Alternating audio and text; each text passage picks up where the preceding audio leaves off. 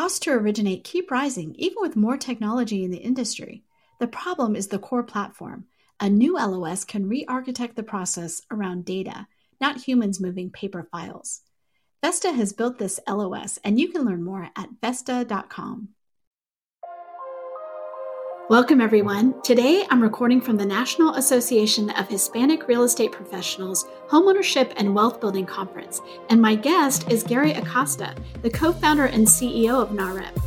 We're going to walk through NAHREP's 2022 State of Hispanic Homeownership Report. But first, here's a word from our sponsor. Hi, this is Diego Sanchez, COO of HW Media, and I'm joined today by Alex Elezaj, Chief Strategy Officer at United Wholesale Mortgage.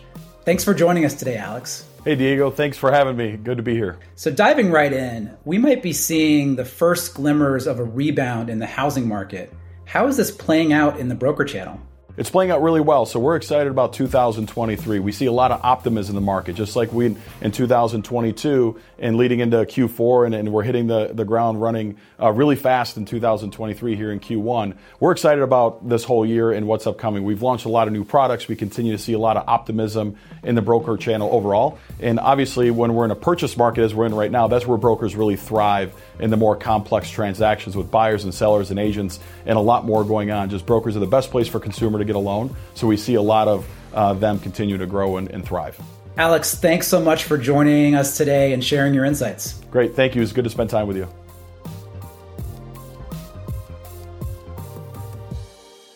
Gary, welcome to the podcast. Well, it's good to be here. Thanks for inviting me. Great to have you here. And it's been great to be at the NAHREP event here. I mean, I've sat through some amazing sessions, heard a lot of stuff. I got to moderate a session. So Terrific. Yeah. How did that go? It went really well. We were talking, I was talking with Lawrence Yun and uh, with Mark Fleming. and Mark Fleming, um, you know, we talked about interest rates. We talked about affordability, basically. It was, it was, a really good session. So great to talk to you. And I'm really interested to dig into the 2022 Hispanic Homeownership Report. So yep. tell us a little bit about the background of that report and how long you guys have been doing it and what you're looking for in that. Yeah. So, um, first of all, we're an organization whose mission statement is to advance sustainable Hispanic homeownership. So our report, which is we call the State of Hispanic Homeownership Report, is kind of our own report card. Uh, how are we doing? And so we've been doing it for about a dozen years, and we look at primarily government data, but also data from other sources as well, including our own. And um, we first take a look and see how Latinos had performed in terms of homeownership over the last year. So we look at those numbers. I can tell you in 2022, um, there were almost 400,000 net new homeowners, Hispanic homeowners in the United States, which is the second largest bump that we've had in about a decade. The homeownership increased by one tenth of 1%. And the only reason it only increased by that much is because Latinos also led the nation in household formations. So that serves as the denominator, right? So you got households and you've got households that are owner households. And that's the ratio that they use to establish home ownership rates. So it was good in that report in, in that regard. Um, we also look at other indicators and data points, such as household formations, um, income trends, and just consumer sentiment. Are people just as enthusiastic about home ownership as they were maybe a few years ago? And that gives us a sense of what likely is to occur in the coming years. And then finally, we make some policy recommendations on some of the things that we think need to happen for Latinos to continue to grow in terms of homeownership numbers. Well, so as we start this conversation, let me ask you this because um, we have we have two different terms. When we say Hispanic or Latino, do you use those interchangeably? I do. I do. I guess technically, Hispanics um, are folks that come or have uh, Spain in their origin, um, and that may include primarily the Latino populations. I think Brazil ties back to Portugal more. So Brazilians don't consider themselves Hispanics, and Spaniards don't consider themselves Latinos. Um, but other than that nuance, it's pretty much the same to us. Well, thank you for explaining that because I know that, and I, I know that then you throw in that that further thing of how the government wants to track people's uh, the different demographics and, and, what they do. Yeah. So thanks for clearing that up. Well, let's start with um, you know you talked about that headline number of kind of like what we've seen growth wise over the last year in right. Hispanic homeownership. You know, pull back even a little bit from that and say what part of of homeowners are Hispanic right now. So, what percentage of homeowners yes. overall? So, um, over the last year, I would say the percentage of homeowners in the United States is a little bit more than 10%, right? So, Latinos are about 20%, just under 20% of the population. So, we have a homeownership gap that we need to address. But one of the primary reasons that that gap exists is that Latinos are also the youngest demographic in the country. So, the average age for a Latino is just under 30 years old the average age of a non Latino in the United States is almost 40 years old. So Latinos are just starting to enter those prime home buying years. That doesn't account for the entire gap, but it accounts for a large portion of it.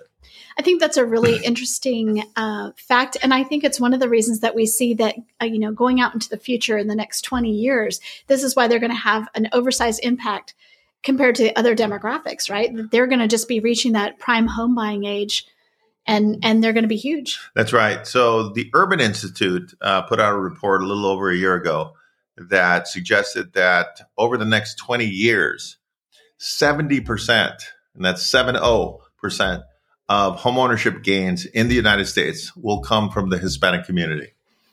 Wow, huge business opportunity. And I know you've been talking about this for years. We've been reporting on it for years because if if lenders, if real estate agents are ready to serve that population, it's only good for business. That's absolutely right. We used to joke a couple years ago that the Hispanic market isn't for everyone, just for those companies that want to be in business in five years, right? right. So, yeah. So, I mean, and I like the way you characterize that because it's generally the way we frame the Latino business opportunity. We view it from a business opportunity standpoint. Um, you know, there is, you know, a lot of folks that believe that Latinos are underserved, which they are. Um, there have been gaps in that regard for a long time. But the truth is, is that we're all in this business because we want to profit and prosper. And the Hispanic sector represents one of the biggest opportunities from a business standpoint for any company in our industry. I love that. Well, let's talk about some of the factors that impact Hispanic homeownership that might be different than you know just your general homeowner. So you already talked about one of them is that um, there it's a very young demographic. What yep. are some of the other things? So um, Latinos have a large um, immigrant population. Um, so therefore, there are sometimes language gaps out there. So we have estimated that roughly 25 percent of the homeownership transactions that involve Latino homebuyers occur entirely in Spanish. Wow. So if you want to serve this segment, uh, having people who understand and can communicate in that language is important. It doesn't mean that you can't serve the marketplace without that, but it certainly is something that is relevant to a large percentage of the Hispanic homebuyer population. About 65% of Hispanic homebuyers are first time homebuyers. So first time home buyers tend to need um, low down payment mortgages. Um, so um, down payment is um, you know a primary barrier to Hispanic home ownership. So you got to be good at the products that are relevant to first time home buyers. Uh, so language, um, uh, certainly uh, down payment and down payment assistance could be helpful for a lot of first time home buyers. Um, Latinos also tend to have small businesses in their household more frequently. In fact, Latino households are twice as likely as the general population to own a small business. So being able to do loans for self-employed individuals is also something that's important for the Latino marketplace. What about I think, you know, in the last couple years we heard a lot about, you know, the opportunity with multi-gen households mm. and how you can, you know, combine there are lots of um, people who like to live with their families have multi-generation how does that change some of the lending products that you that you might offer somebody well i mean um, if you're not used to doing loans for folks that have co-borrowers um, or might have boarder income so people who live in the home and contribute to the household in some capacity um, you may not be good at doing those types of loans right so um, Latinos are much more likely to live in multi generational households. It's sort of cultural. Um, and we see some movement in the underwriting guidelines to accommodate that a little bit better. Um, so I tell lenders that it's important for you to have underwriters and processors that uh, have experience with that, um, aren't freaked out when they see an application with two or three co-borrowers. Uh, it's not uncommon for that to occur in Hispanic homebuyer uh, transactions.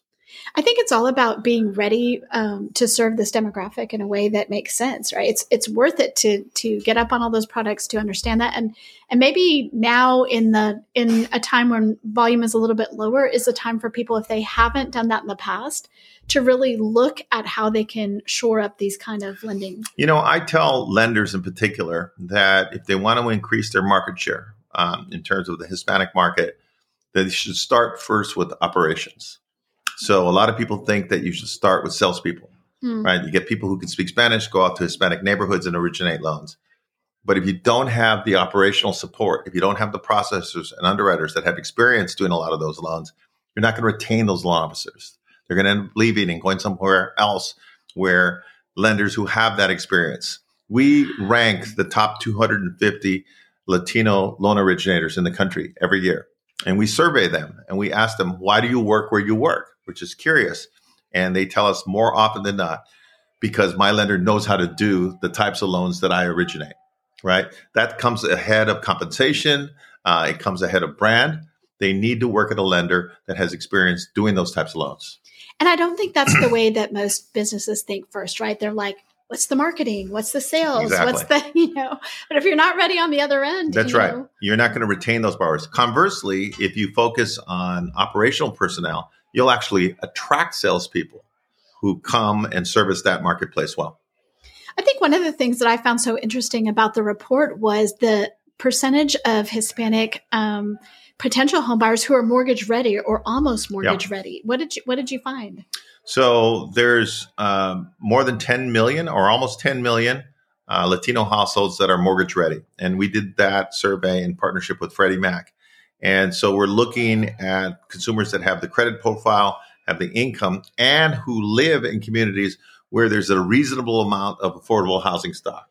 So we might have people who can qualify for a mortgage in an expensive market like LA, but there just isn't a whole lot of affordable housing stock. So we look at both and we've created as part of our report a list of the top 25 opportunity markets that we call it. And many of those markets are in the Midwest and the South and more affordable regions of the country. What are you seeing as far as um, people moving to those areas, or, or you know, I mean, we think of um, maybe a lot of Hispanic markets or a Hispanic heavy market being Florida, Texas, yep. um, different parts of the West. What do you what do you think about the Midwest? So that is changing, and it is unique. And I think one of the reasons why Hispanics were the only demographic to have eight straight years of homeownership growth was because Hispanics are more willing to migrate to areas where there is jobs and affordable housing opportunities. And much of that has been occurring in the Midwest and in the South.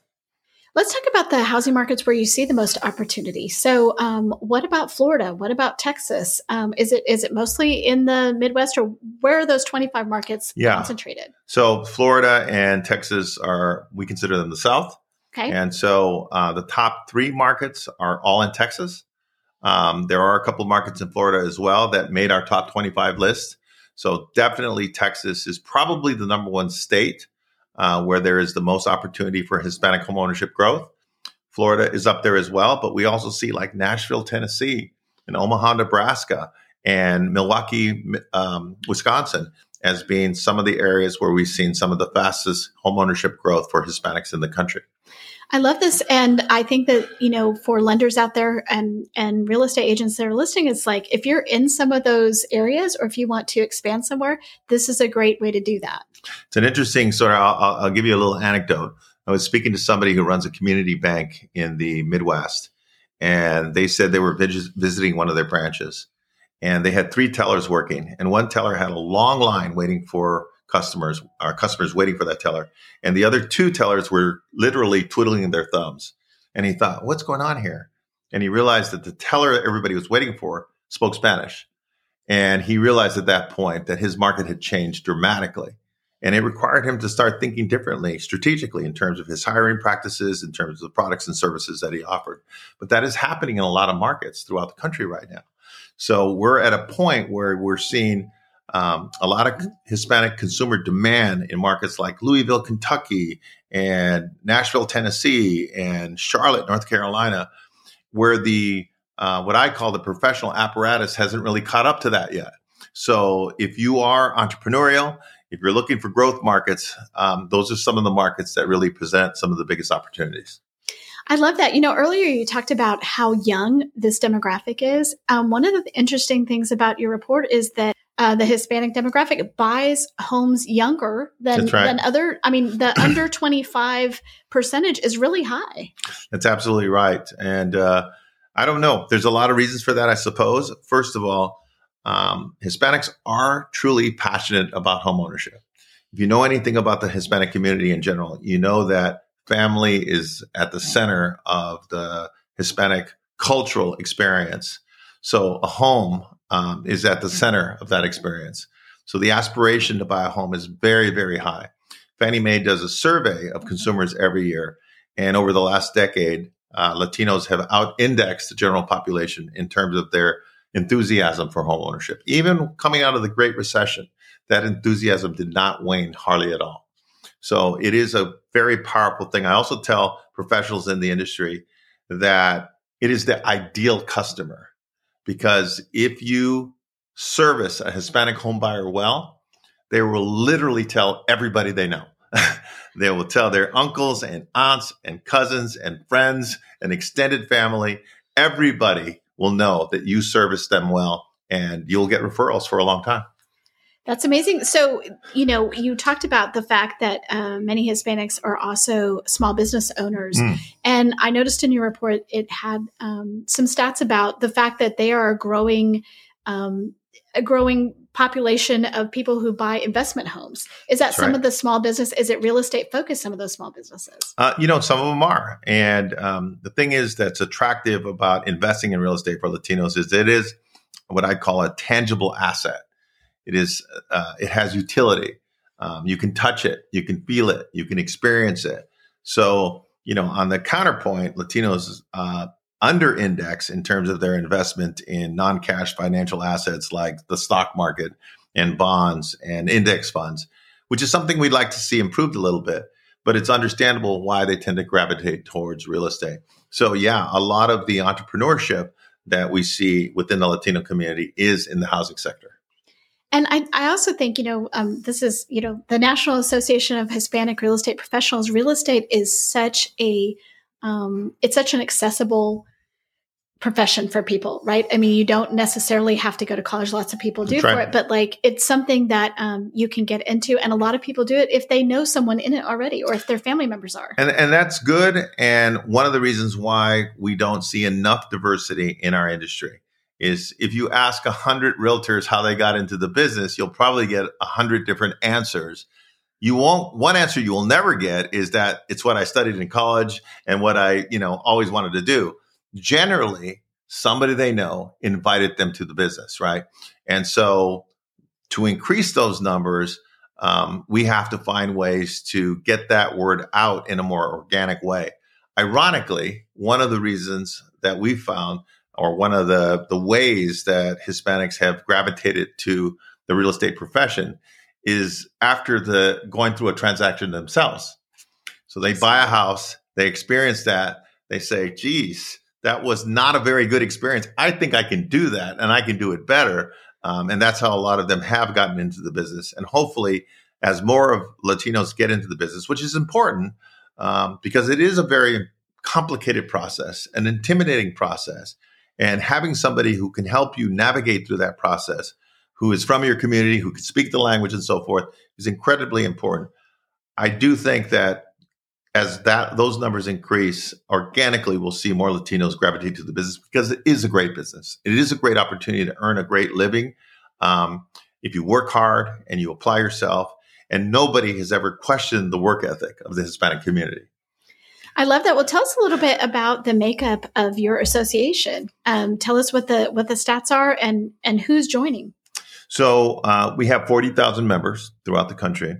Roughly two thousand two thirds of those members are real estate agents and brokers, but a third of those um, members come from the mortgage industry and other sort of ancillary services. So we do have members from what I describe as the entire housing ecosystem, um, and um, and our numbers are growing. Um, to your point earlier, uh, our membership was concentrated heavily for our first ten years in California, Texas, and Florida.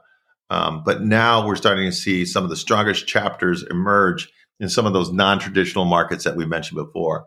Um, markets like Phoenix, markets like Nashville, Tennessee, and Charlotte. Um, and we see more growth opportunities in some of those non-traditional markets like Ohio, Philadelphia, and markets like that. I like your name because the the whole real estate professionals that that can be. I mean, a mortgage person is in real. Absolutely. It's part of the real estate uh, real estate transaction. You've got title, you've got appraisal. There's a range of mortgage, you know, of professionals within that. That's right. That's right. So all of our our membership is made up of all of those professions. Very interesting. What were for you? You've been doing this study for 12 years? I think it's 12 years now. what what were some of the things that stood out to you about this year's uh, findings? So I think um, I think we touched on this a little bit. The mobility of the Hispanic community was more evident this year, and I think coming out of the pandemic a little bit, that actually um, accelerated that process. So I have people in my own office who moved, um, you know, one moved to Texas, another one moved to Nashville. I have another one that works out of Ohio. Um, so, you know, people can re- work remotely now. Um, it's something that's we're just going to have to live with moving forward. Um, and I think that that accelerated the mobility of the Hispanic community overall, moving into areas where there are homeownership opportunities um, and away from some of the higher cost markets where Hispanics have typically uh, resided in large numbers. So that was certainly a big one. Um, you know, some of the headwinds that we experienced last year that I think everybody experienced, just the affordability challenges, um, the increase in interest rates has created um, a, a, scenario that's much more difficult for first time homebuyers in particular. Uh, but the resiliency of the Latino marketplace, people just finding a way to, to buy the home, whether they have to pool their resources with other family members, um, whether they have to sacrifice other things um, that they may want to do or they may want to have just to be able to purchase that home. That was really evident this year. I honestly expected the Hispanic homeownership uh, rate to decline a little bit this year, just anecdotally, the feedback that I was getting. So I was pleased but surprised to see that the numbers actually increased almost at, at a record pace this past year. It will be interesting to see what that looks like when we finally, maybe this year, get to a less volatile rate environment. It's been so challenging across the board for lenders, for potential home buyers, for real estate, anybody who's involved in this to really chart a course and and keep going forward because they've gone up and down and up and down it's so fast. Well, there's no question affordability is a big challenge, but the feedback we've gotten from a lot of our members is that there is sort of a silver lining in the sense that um, there's not a hundred offers for every one property that comes in the marketplace. Um, there's not as much competition from institutional buyers as there was over the last two or three years as well. So it may be more difficult from an affordability standpoint, but it's better from a, a, competition standpoint. So that probably explains why we saw an uptick last year that was stronger than we expected. Probably. So, you know, we've talked about the fact that a lot of um, Hispanics are first time homebuyers, that they might be younger. Um, what do what does your association and then in turn what do your members do on when it comes to education because we know first time homebuyers there, there's a lot more involved there in in getting them prepared. Yeah, so I mean, our members do a lot of that heavy lifting themselves. There are housing counselors that we partner with. Um, Unidos, or what was formerly known as the National Council of La Raza, has a network of housing counselors in a lot of key markets, and they provide a really important service. But our real estate professionals, our realtors who service a lot of buyer side transactions, um, that's just part of the job to them, educating them, educating the entire family, not just the the patriarch of the family. Uh, when a Latino uh, family purchases a, purchases a home, it's a process that includes the grandmother and the aunt and the uncle and the kids and so forth. So um, it is a labor intensive process, but it is a labor of love for a lot of our members because they really enjoy and feel in a great deal of fulfillment when they are able to successfully put a Hispanic family in a home, especially if it's a first time home buyer.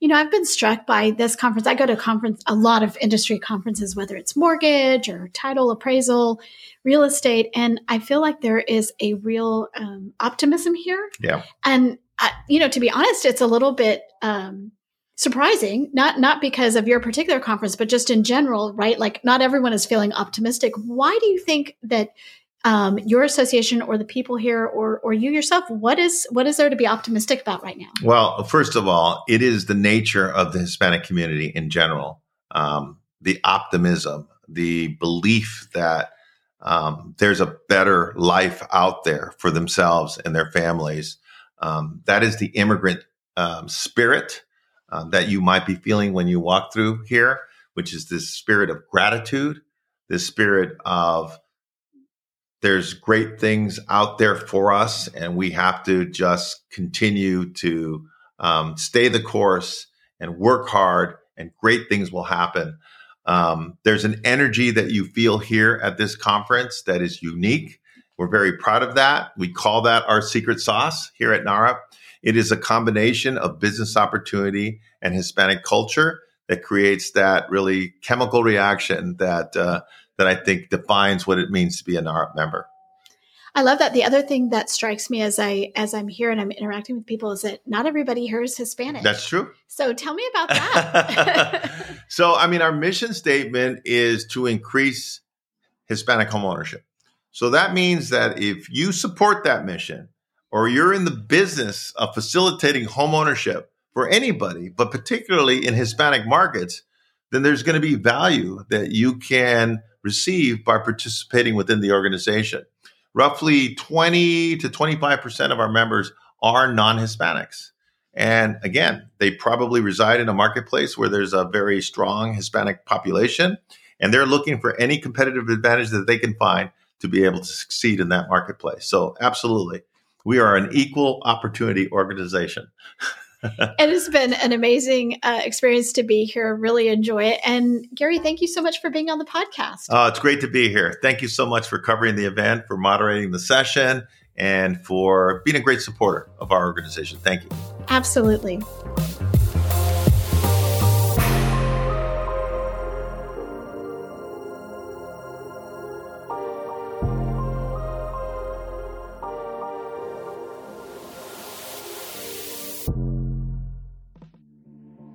Success might look different this year, but it's out there for those willing to work for it.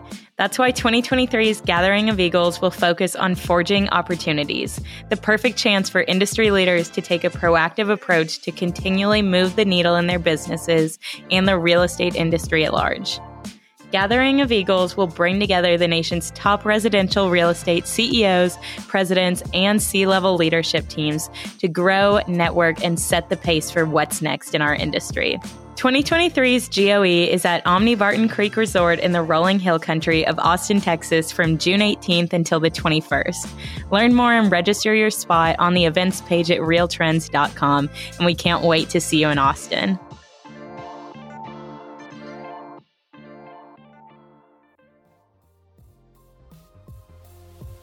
Thanks for listening to Housing Wire Daily. If you haven't already, we'd love for you to take a minute to rate the show or leave a comment.